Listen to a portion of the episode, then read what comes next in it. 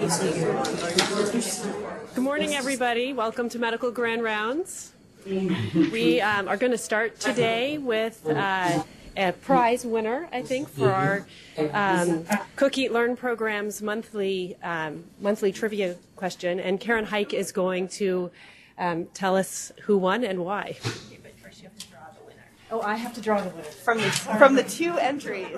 From the two entries, which tells you your proportional chances of winning if you enter are good.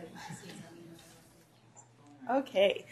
Um, so t- thank you for coming. Today's um, topic was eating out in special occasions in advance of the holidays, tips for healthy eating and mindful eating um, during a time when there's um, lots of food around. And last week's topic was fats and oils, and our question was name a healthy fat and a less healthy fat.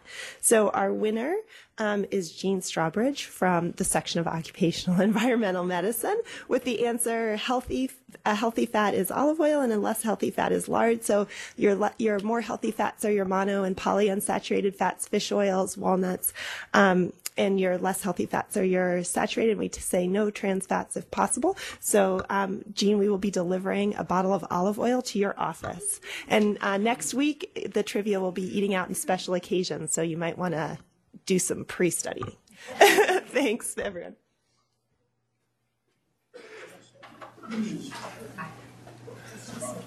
Well, good morning to everyone, and, and thank you all for coming out uh, early for a talk about pituitary medicine.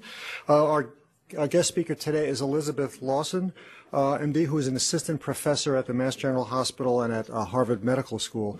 And uh, we had a wonderful talk from Elizabeth yesterday, and a wonderful dinner with her. And I'm sure you're going to be really uh, educated by this uh, by this uh, lecture today.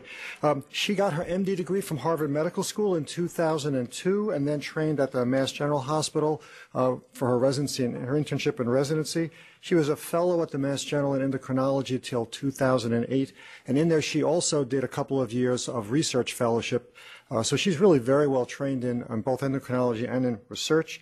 Um, she became an assistant professor of medicine at, at Mass General and at uh, Harvard Medical School in 2011. Uh, She's in their neuroendocrine unit, which does all of the pituitary work for the Mass General, but she is actually the director of the interdisciplinary oxytocin research program. Uh, we as endocrinologists don't know all that much about oxytocin, and she educated us yesterday, and she's obviously opening up a actually a new field uh, with oxytocin research, and it's really quite fascinating. Uh, her research centers on the connection between endocrine dysfunction and psychopathology. Uh, for example, anorexia nervosa and oxytocin's role there. So it's really exciting stuff, and we expect to see really a lot of interesting things coming out in a number of years. She has numerous first author publications uh, in endocrine and in psychiatric journals, and she's a busy person being the uh, principal investigator in about seven research uh, grants. So uh, we're really delighted to have her speak to us today about uh, non-functioning pituitary tumors. Thanks.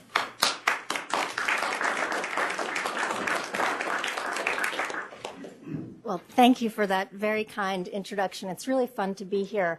Um, and today, what I'd like to do is to use a case based approach to review the differential diagnosis of sellar lesions, the complications of pituitary adenomas, uh, particularly mass effect and hormone secretion, and the evaluation and management of the non functioning adenoma uh, and hypopituitarism. So this is a case of a 35 year old woman who presents with headaches, fatigue, and amenorrhea. A head MRI is done and it shows this large sellar mass. So what's the most likely diagnosis? Is this malignancy, a craniopharyngioma, pituitary adenoma, or an abscess? The responses are coming in.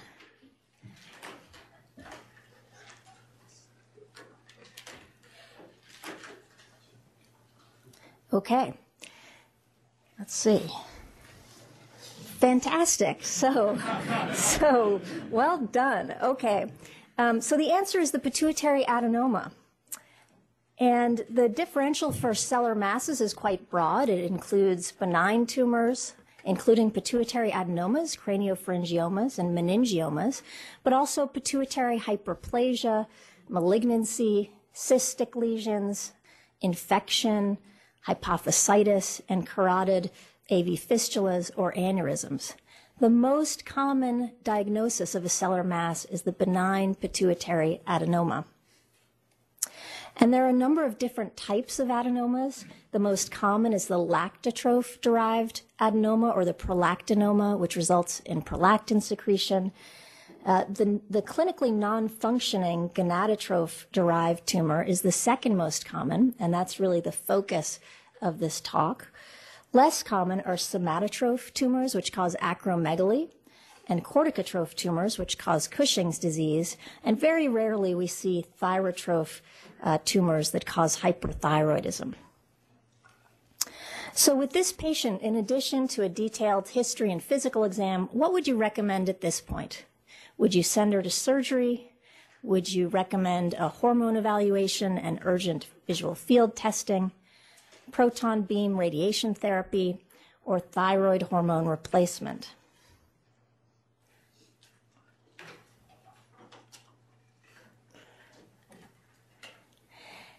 And the answer, this is fantastic. Okay, so hormone evaluation and urgent visual field testing is correct. Um, this patient may well end up in the OR, but first we want to do a comprehensive hormone evaluation um, and, and send them to an ophthalmologist for visual field testing. So when we think about the complications of a large sellar mass like this, we need to think about the anatomy and what structures are adjacent and could be compressed.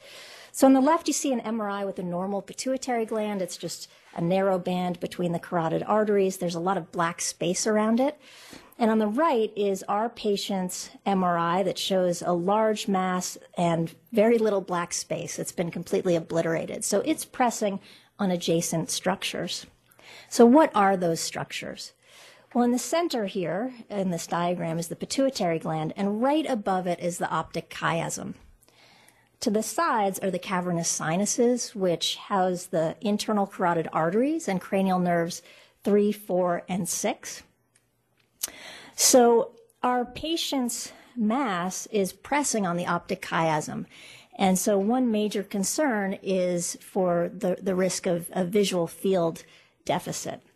You can also see that there's tumor surrounding the carotid artery, and that means that this tumor has invaded the cavernous sinus. Um, if this is a benign pituitary adenoma, we do not expect any compressive symptoms from cavernous sinus invasion. So if this patient has uh, a cranial neuropathy, then this is not going to be an adenoma, and we need to think about other potential causes. The third structure that we think about is the pituitary itself and the pituitary stalk, which can be compressed, and that can cause abnormalities in hormone secretion. So, this is a normal visual field test. The black dots are the physiologic blind spots. And these are our patient's visual field tests. She has dramatic peripheral vision loss. This is a bitemporal hemianopsia, which is a classic finding for um, patients who have these large masses that are compressing the optic chiasm. So our patient has a bitemporal hemianopsia. She does not have any cranial nerve deficits on exam. So the next step will be to evaluate the hypothalamic pituitary axes, looking for either hypo or hypersecretion of hormones. So I'll start with the posterior pituitary hormones um, because oxytocin is my favorite. Uh, and both oxytocin and vasopressin are produced in the hypothalamus and they are carried along the axons of neurons and they're stored in the posterior pituitary where they can be, be released into the peripheral circulation. There is no known oxytocin deficiency, and this is something that we're actively investigating. There, there is a vasopressin deficiency, diabetes insipidus. Um, as you know, vasopressin is important because it allows the kidneys to hold on to water.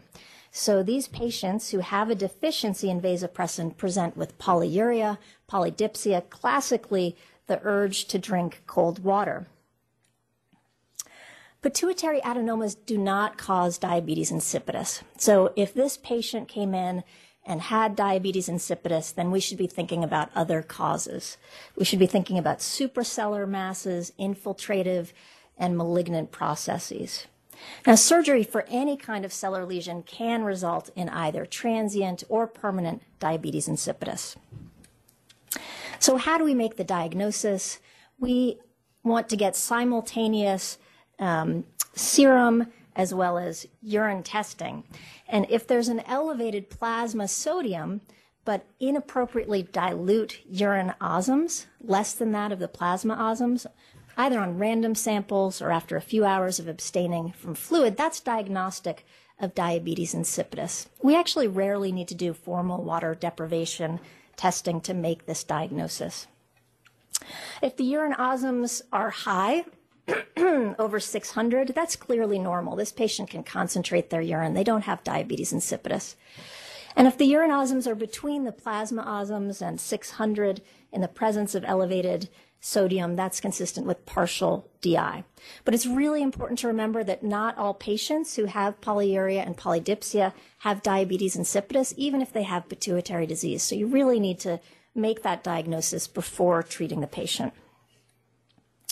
Typically, uh, we start with a dosing of a puff of DDAVP nasal spray before bed. It's a dose that works for most patients and allows them to get a good night's sleep.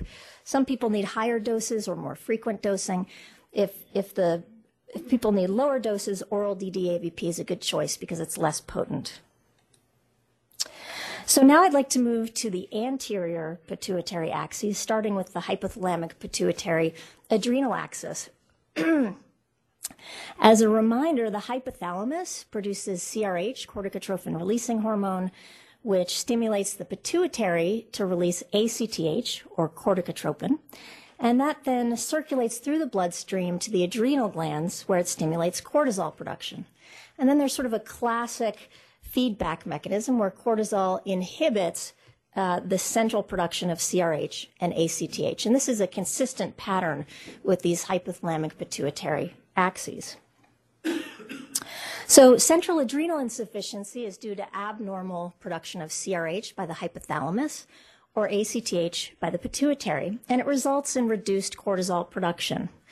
The signs and symptoms include weakness, dizziness from orthostatic hypotension, loss of appetite, nausea, vomiting, weight loss, hyponatremia. So, what test might be useful in diagnosing adrenal insufficiency? 24 hour urine free cortisol, 8 a.m. cortisol, late night salivary cortisol, or the dexamethasone CRH test.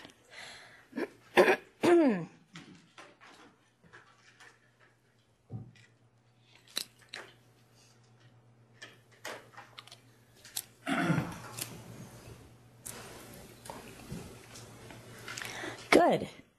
So the 8 a.m. serum cortisol test can be used. The others are actually totally useless in diagnosing adrenal insufficiency. We can use them to look for cortisol excess, but not insufficiency. So why is the 8 a.m. serum cortisol useful? Um, it's because cortisol has a diurnal rhythm with the highest levels in the morning, early morning. So you're most likely to get a level that demonstrates that the patient has adrenal reserve. So if you get a level of more than 18, you know that patient is not adrenally insufficient. And the morning is the time that you're most likely to see that. It also would be abnormal in the morning to have a really low cortisol level. So if you get a level that's less than three, that's diagnostic of adrenal insufficiency at 8 a.m., but not later in the day when you can actually have low levels, and that's considered normal. A lot of the time we get levels in the middle, uh, which really don't help us, and so we need to do further testing. So our patient had an 8 a.m. serum cortisol that was not detectable, and that's diagnostic of adrenal insufficiency. There's an important caveat, though, when you're looking at cortisol levels in the blood, um, and that's that what we're interested in is what's free cortisol, but what we're actually measuring is cortisol that's free and active, but also cortisol that's bound to cortisol binding globulin and circulating in the bloodstream. Um, and there are conditions where cortisol binding globulin levels can be abnormal, and then it's very difficult to interpret a serum cortisol test. And the key one to know about is women on oral contraceptive pills. They have high CBG levels. And so if you had a morning cortisol in a young woman who was on oral contraceptive pills, and it was 19. You cannot assume that she does not have adrenal insufficiency. So you can be, be fooled in that case. So the other test that we commonly use is the Cort Stim test. We check a baseline cortisol and ACTH, and then we give 250 micrograms of IV cosyntropin, which is synthetic ACTH, and then we check a 60-minute cortisol. So the first useful value is the ACTH. So if you end up with a patient who has adrenal insufficiency and they have an ACTH level that is really high, you know it's not a central problem. The problem is the adrenal glands, and that's why there's a normal feedback system intact and ACTH rises. But if you have a patient who has adrenal insufficiency and they have a low ACTH or an inappropriately normal ACTH, then the process is central. It's coming from the hypothalamus or the pituitary. So our patient actually didn't get a baseline ACTH. Um, she had a, a morning cortisol that was undetectable, and a 60 minute cortisol of 5.3, where normal is greater than 18. So she clearly has adrenal insufficiency, and we can assume in the setting of a large sellar mass that it's central. So, in terms of the pitfalls of the Cort Stim test, one that's important to know is that you can't use this if you think that the patient has acute uh, adrenal uh, insufficiency that is central in origin. So, why is that? Well, ACTH is trophic to the adrenal glands. So if you have someone who has chronic central adrenal insufficiency because of a big mass like this, what happens is that in the absence of ACTH, the adrenal glands atrophy. And so when you give cosyntropin or synthetic ACTH, the adrenals fail to respond. And that's why they fail the Cort Stim test. But if you have someone who comes into the ER and they have some kind of an acute event, acute apoplexy, um, and you use this test, their adrenals won't have had time to atrophy, and they'll respond normally to cosyntropin. So you can't use it with acute central adrenal insufficiency. The second caveat we already talked about that cortisol is bound to CBG, so you need to think carefully when you interpret these tests in women on oral contraceptive pills. And the third issue is that the assay for cortisol cross reacts with synthetic glucocorticoids. So you need to make sure that the glucocorticoids have cleared the system before you do this testing. So she does not have any significant signs or symptoms of adrenal insufficiency. What do you want to start at this time? Prednisone, 4 milligrams every morning. Hydrocortisone, 25 milligrams every morning. Hydrocortisone, 10 and 5 in divided doses, along with fludrocortisone or dexamethasone, 2 milligrams twice a day. Questions are getting a little trickier.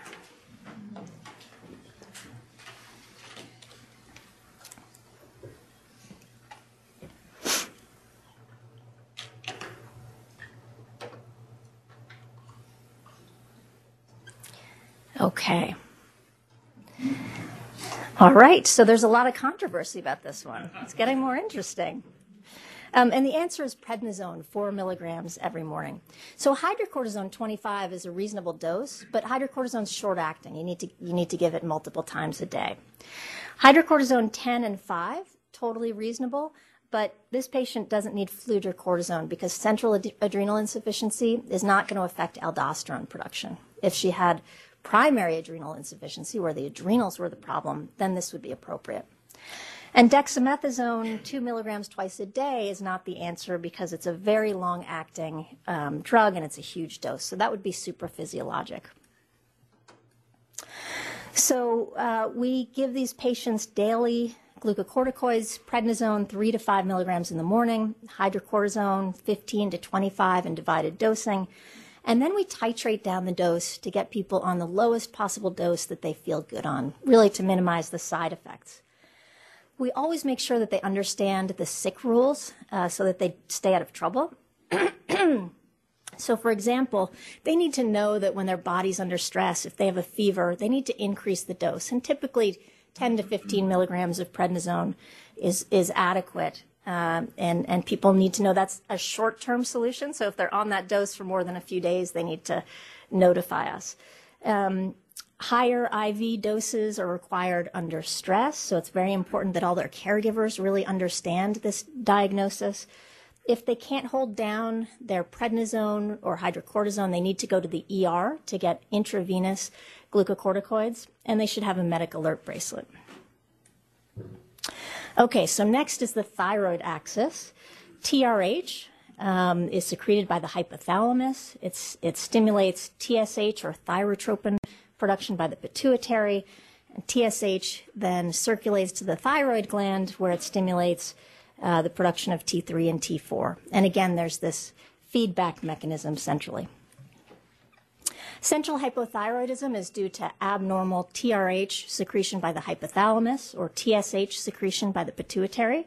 And the signs and symptoms uh, are the same as primary hypothyroidism, except there's no goiter. So fatigue, apathy, weight gain uh, can all occur. However, oftentimes you don't see these symptoms because they're masked by other pituitary insufficiencies like adrenal insufficiency. The diagnosis of central hypothyroidism cannot be made by measuring TSH levels, which is what we use in primary hypothyroidism. And that's because the TSH can be low, it can be normal, it can be high in central hypothyroidism. You might expect, because of feedback, that it would be low or inappropriately normal in the setting of a low free T4. But sometimes uh, the TSH that's produced can actually be bioinactive. So you need to measure the free T4 both to make the diagnosis and also um, in terms of following following the patient and figuring out the appropriate dosing. The TSH is never useful. So our patient has a TSH of 1.3, which is normal, and a free T4 of 0.7, which is low. She has central hypothyroidism. So which option would you choose for our patient? Start 50 micrograms of IV levothyroxine now. Start 25 micrograms of levothyroxine in three days. Start 50 micrograms PO now. Or start 75 micrograms PO in three days. Or if going to surgery, wait and reassess postoperatively.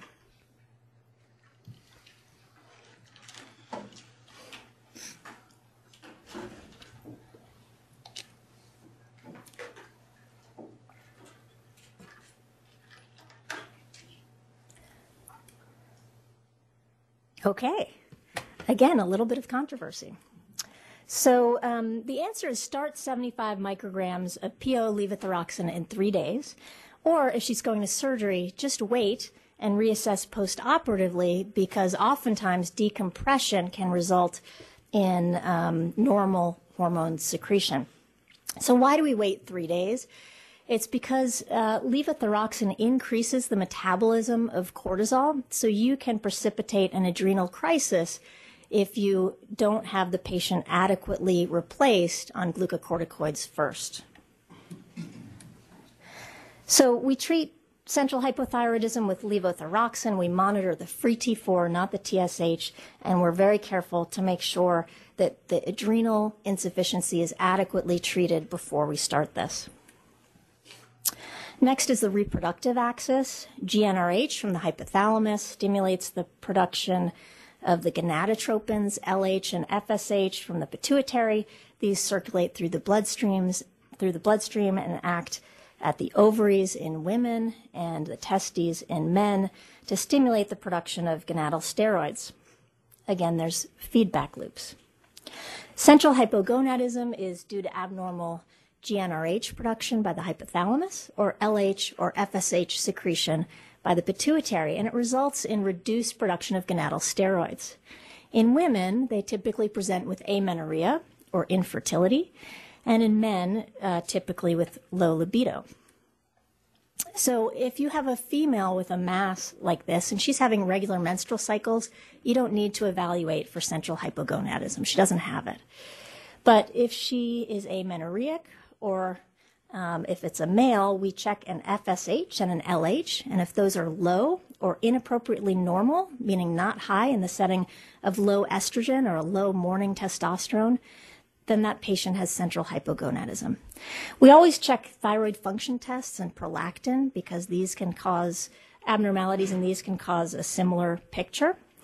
So our patient is amenorrheic. She has normal FSH, LH, and estradiol, which could be consistent with central hypogonadism. But she also has central hypothyroidism and mildly elevated prolactin um, of 27, where normal is up to 20. So the etiology is unclear, um, and we would wait to reassess her reproductive axis after decompression of the pituitary. We treat uh, men with hypogonadism with testosterone replacement, typically either IM or uh, topical preparations. Um, and the, the topical give a more sort of even uh, levels of, of testosterone. They have that benefit. The, the IM formulation is less expensive, but it gives supraphysiologic peak testosterone levels, and, and so patients are more at risk for some of the side effects like erythrocytosis and prostate stimulation. If fertility is desired, um, we refer them for gonadotropin therapy. In women who are of reproductive age, there's really no great data on estrogen and progesterone replacement. And the WHI data that is really geared towards postmenopausal women can't be extrapolated to think about um, young women with hypopituitarism. So we replace estrogen and uh, progestin with the goal of restoring a normal hormonal milieu. And if patients are interested in fertility, we refer them for gonadotropin therapy. For women of postmenopausal age, it's really a similar decision that you make for women who don't have pituitary disease. Um, keeping in mind that some intracranial tumors, for example, some meningiomas, will have estrogen receptors, so you need to be thoughtful about whether or not um, estrogen therapy could be contraindicated. So, the final hormone deficiency that I'd like to talk about is growth hormone deficiency. Um, GHRH, which is produced by the hypothalamus, stimulates GH production, growth hormone production by the pituitary, and growth hormone acts at the liver to increase IGF 1. So, growth hormone deficiency is due to abnormal GHRH or growth hormone secretion, and it results in decreased production of growth hormone and IGF 1. These patients may have bone loss, increased cardiovascular risk, central adiposity, and muscle loss. And to make the diagnosis, there are a couple of options. If you have someone who has at least three other anterior pituitary deficiencies and a low IGF 1, then they have growth hormone deficiency too.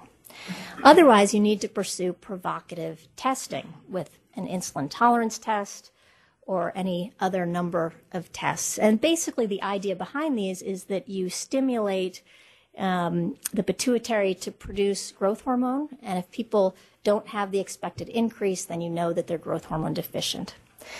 So our patient had three anterior pituitary deficiencies and a low IGF 1. So we know she has growth hormone deficiency. And we, again, would reassess after decompression of the pituitary, which can result in recovery of these pituitary axes. Um, and we would do testing only if replacement would be considered.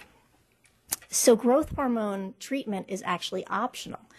And there are contraindications, including malignancy, diabetic retinopathy, and a growing uh, sellar lesion.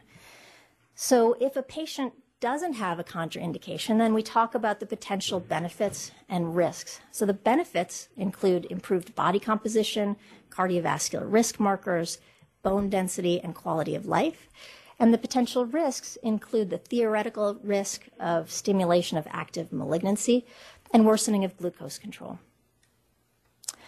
We monitor these patients for side effects of growth hormone excess, and we follow IGF 1 levels with the goal of middle of the normal range. We follow hemoglobin A1C, and we ask them to keep up to date with age appropriate cancer screening. And if there is any concern for a cancer, we stop the growth hormone. So, of the following, which is the most likely diagnosis? TSH secreting adenoma, non functioning pituitary adenoma, Cushing's, or acromegaly?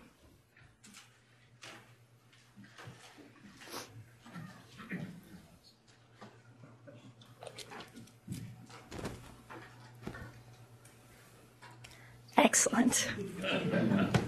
Okay, that one that one wasn't the, the hardest.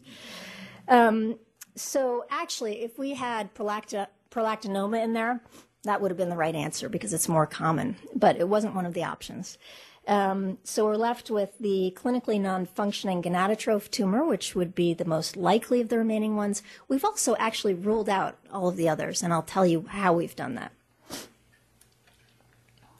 First, I want to talk about whether or not this is a prolactinoma. So women typically will present with amenorrhea, infertility, galactorrhea. Men also can present with hypogonadism. uh, sometimes they come in with gynecomastia. Um, less common for men is galactorrhea. And we check a prolactin. If it's a big tumor, we check a prolactin in dilution. And that's because the assay that's used is an antibody based assay.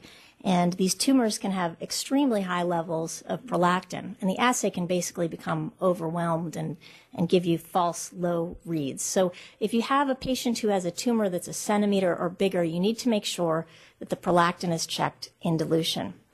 And it's important to figure out whether this is a prolactinoma because it's really the only thing where medical therapy would be first line and you wouldn't send the patient to the OR. So our patient has a prolactin level that's mildly elevated. How do we know if this is a prolactinoma or if this is just stalk effect? And what is stalk effect? So normally, prolactin release is under the control of dopamine that's coming down the stalk and into the anterior pituitary and inhibiting the release of prolactin. So stalk effect can occur when you have a tumor that's compressing the, the stalk and preventing dopamine from providing that negative inhibition to prolactin release. And so you can have mild to moderate elevations of prolactin in that case. A prolactinoma is a big tumor that makes uh, much higher levels of prolactin. So our patient with this mild elevation of 27, we know that's due to stalk effect and not a prolactinoma, where lev- levels would be much higher in the hundreds to thousands. So what about acromegaly? I said we've ruled this out. How did we do it? Um, you, there's some pictures of some of our acromegalic patients here. They tend to have coarsened facial features, a broad nose, enlarged hands and feet. They can present with sweats, joint aches, carpal tunnel from the swelling. And the way to make the diagnosis is to get an IGF 1. And if the IGF 1 is elevated, they have acromegaly. But our patient didn't have any signs or symptoms of acromegaly, and her IGF 1 level was actually low. So she does not have acromegaly. What about Cushing's disease? These patients classically present with weight gain, central obesity. They can have wide violaceous striae from the rapid accumulation of fat and from thin skin, proximal muscle weakness, hypertension, diabetes. So, if we have any reason to suspect that a patient may have Cushing's, then we do 24 hour urine free cortisol testing, late night salivary cortisol testing, but our patient has adrenal insufficiency, so she does not have Cushing's. TSH secreting adenomas are rare. These patients present with hyperthyroidism. They have elevated free T4, T4, T3 levels with a non suppressed TSH. Our patient has central hypothyroidism, so this is not a TSH secreting adenoma. So what we have is a 35 year old woman with a large non functioning sellar mass compressing the optic chiasm with bitemporal hemianopsia and anterior panhypopituitarism. So what do we recommend? Should we send her to surgery, radiation therapy? Should we start a dopamine agonist or a long acting somatostatin analog?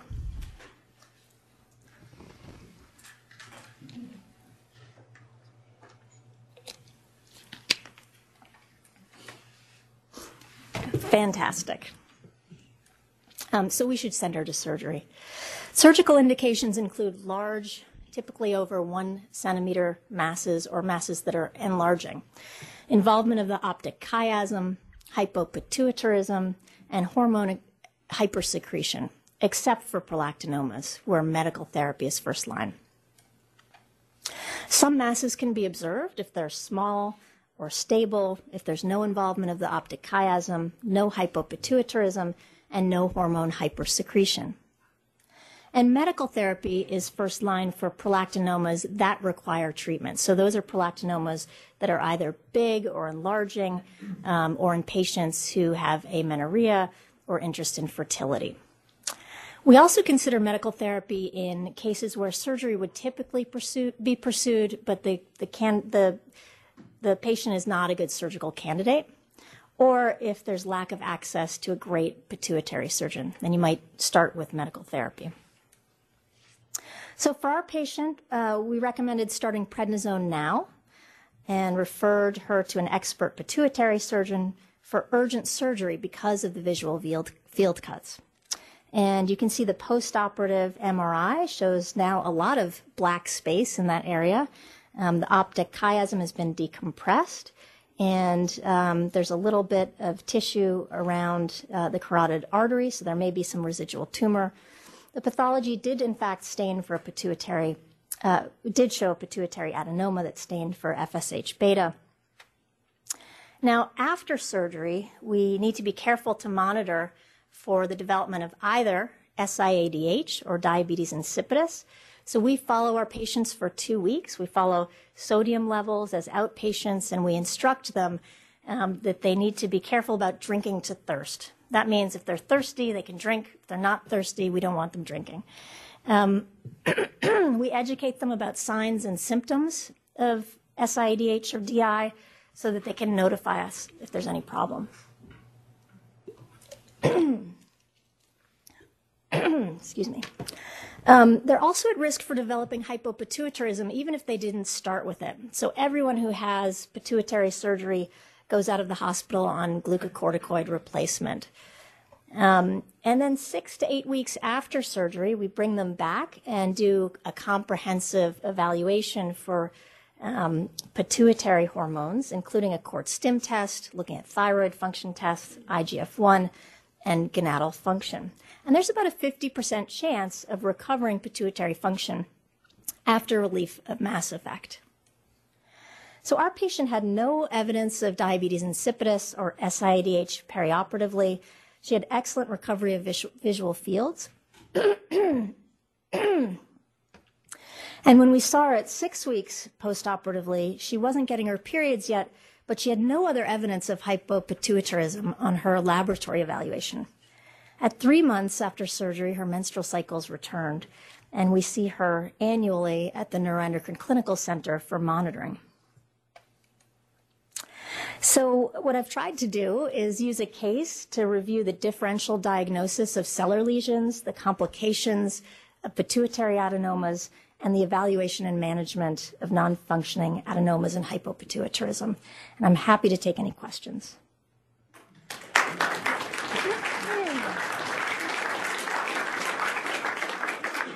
That was a really nice uh, presentation. Actually, a huge amount of information to give in such a beautiful, organized fashion. So we have some questions. Why don't we start with William? I've got two questions, but we have time. Um, how, how often did the uh, adenomas recur after surgery and or require additional intervention? And then the other question is, what regulates the percentages of, uh, of adenomas that you get, the non-functioning versus, is it related to basic islet uh, specific cell mass or number of particular, is there a reason why prolactinomas are so common? Right. No, I think it's a great question. I don't think we have the answer to that. I don't think we know why prolactinomas are, are more common um, than Cushing's, for example. Um, but I think it's a really interesting area of, uh, of interest. And, you know, in terms of um, recurrence, uh, I think the literature is not totally clear on it, but we see probably 10%. Any other questions? Um, what controls the diurnal variation of cortisol, and what do you do about somebody who does shift work? Uh, excellent question. Um, in terms of the control, um, you know, I think it's uh, the pineal gland that's involved in sort of diurnal variation. Um, the, the shift workers are tricky. And what we typically do is we can't use the late night salivary cortisols um, for those folks when we're thinking about Cushing's evaluation. Um, and so we end up relying more on 24-hour urine cortisol for those. Um, and again, if you're if you're trying to get, I think a court in terms of evaluating for adrenal insufficiency, a Cort Stim test would make more sense than an 8 a.m. cortisol. I have a quick question to ask you, which is, um, with these patients who have growth hormone deficiency, it's always uh, an issue of whether you're going to give them growth hormone or not, because a lot of the benefit is subjective. What's your experience with growth hormone uh, replacement? Do you find most patients appreciate a benefit, or most of the time are you just treating a number, which is the IGF one? It really varies. Um, and not everyone wants to be on growth hormone. It's an injection that people need to take. Some people have absolutely no interest in that. Um, I have patients who we start on growth hormone and they don't feel anything. Um, and those patients, you know, depending on why they started it, so if they started it for quality of life, then we'll just stop it. If they started it because they have bone loss and they're interested in um, protecting their bones, then we'll sort of follow bone density to decide whether or not to, to continue it. Um, some people start it and immediately just feel so much better. So it really depends. It's very dependent on the person. You mentioned the um, uh, difference in risk-benefit decision-making about hormone replacement, about prenatal hormone replacement for women based on age. And I'm wondering if there's a similar consideration for men and how you would discuss with men the risk-benefits for older men. Yeah. Well, it's a great question. I think um, I think that you know the the range of testosterone that's considered normal is also sort of changes with age. Um, so it's a little bit trickier with older men. I think in younger men, it's it's very clear that if someone has testosterone deficiency, we replace it. Um, and really, the main goal from our standpoint is protection of bones, um, but also energy, um, sex drive. In older men, um, I think that we typically will still replace, but we're replacing to much lower levels. You mentioned the concept of adrenal atrophy. And you get that in, impacting in, in your ACT, your cortisone stim test. How fast does that occur? Do we have any understanding of uh, Yeah. that's used as a mark, could be a marker for how long the person's had the adenoma? It can take um, kind of six to eight weeks for the adrenals to atrophy. And that's why we wait six to eight weeks before we do our um, postoperative Cort Stim test. Yes. Would your approach to an incidental pituitary tumor be different? And h- how would you follow that long-term? Um, good question, because we do often find these incidentally. but if I had the same sort of mass that we're that we looked at, I'd follow it in exactly the same way. So we do the, the same evaluation. And then long-term? So you find that it's non-secretory, it's a little tumor. Do you repeat MRIs ever? Do you repeat testing ever? We do, we do. So um, we follow patients over time, and most of our patients we sort of follow throughout their lifetime. Um, this patient, uh, actually, several years later, um, we, you know, we followed her MRIs every year. Um, several years later, that area around the cavernous sinus, around the, the carotid artery, started to grow.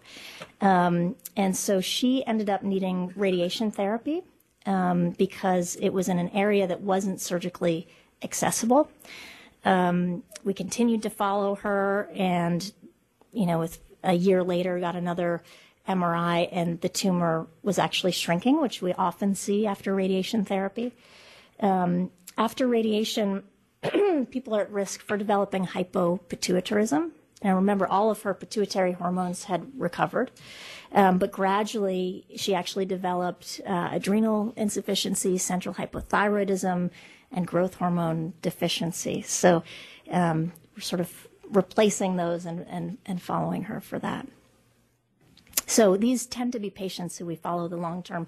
Initially, we, we check MRIs fairly frequently, um, so on an annual basis, and when things are stable, we, we can s- sort of lengthen the interval between MRIs.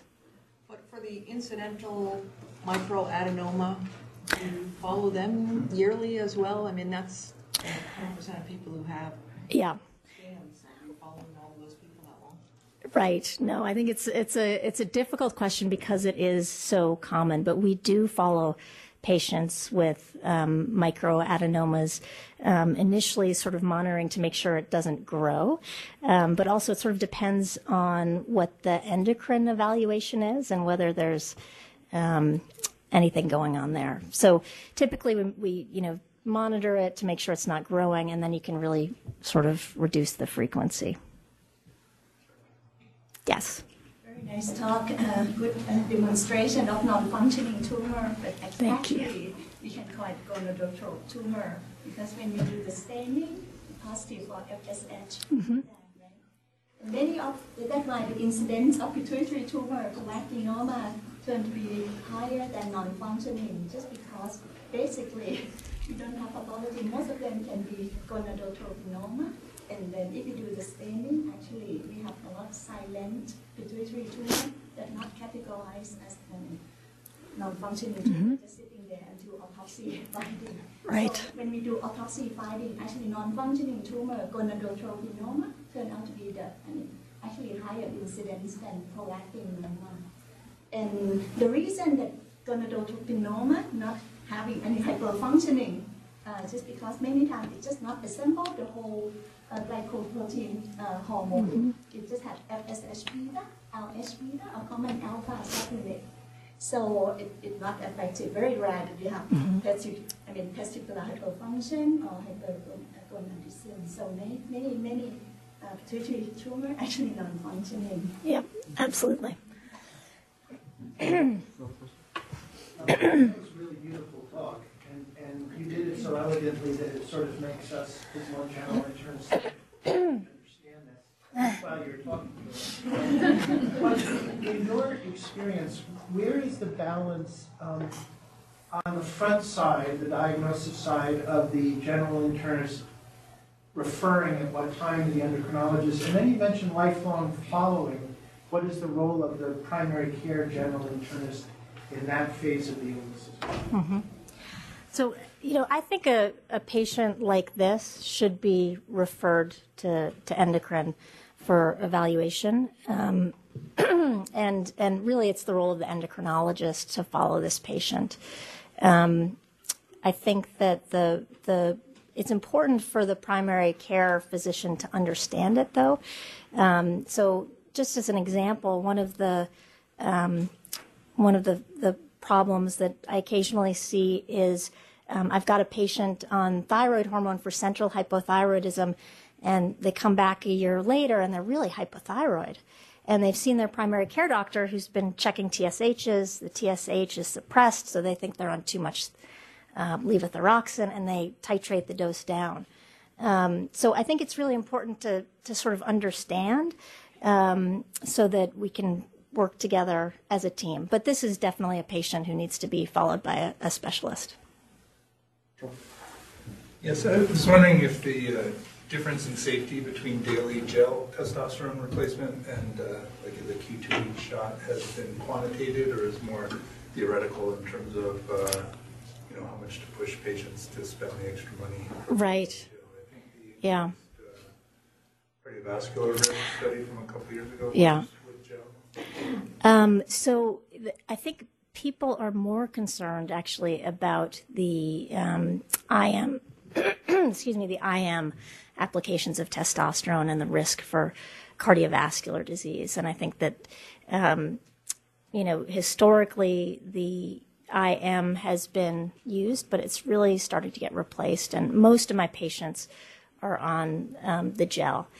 Uh, and it's kind of unusual for someone to still be on the IM unless there's a real reason, like they won't do the gel. But in terms of the, the evidence, yeah, I'd say half my patients are on the shot. Right. Even though I try yeah. I assume people prefer the gel. Yeah. And they push back. on the shot. No, it's it it happens, and I I think it's something that's being studied, and that the little evidence we have would sort of push me towards using the gel more. But I also have patients on on the IM formulation, and it's you know it's just not clear yet. it's really not clear yet. Any other questions? Well, thank you for a great talk. Thank you.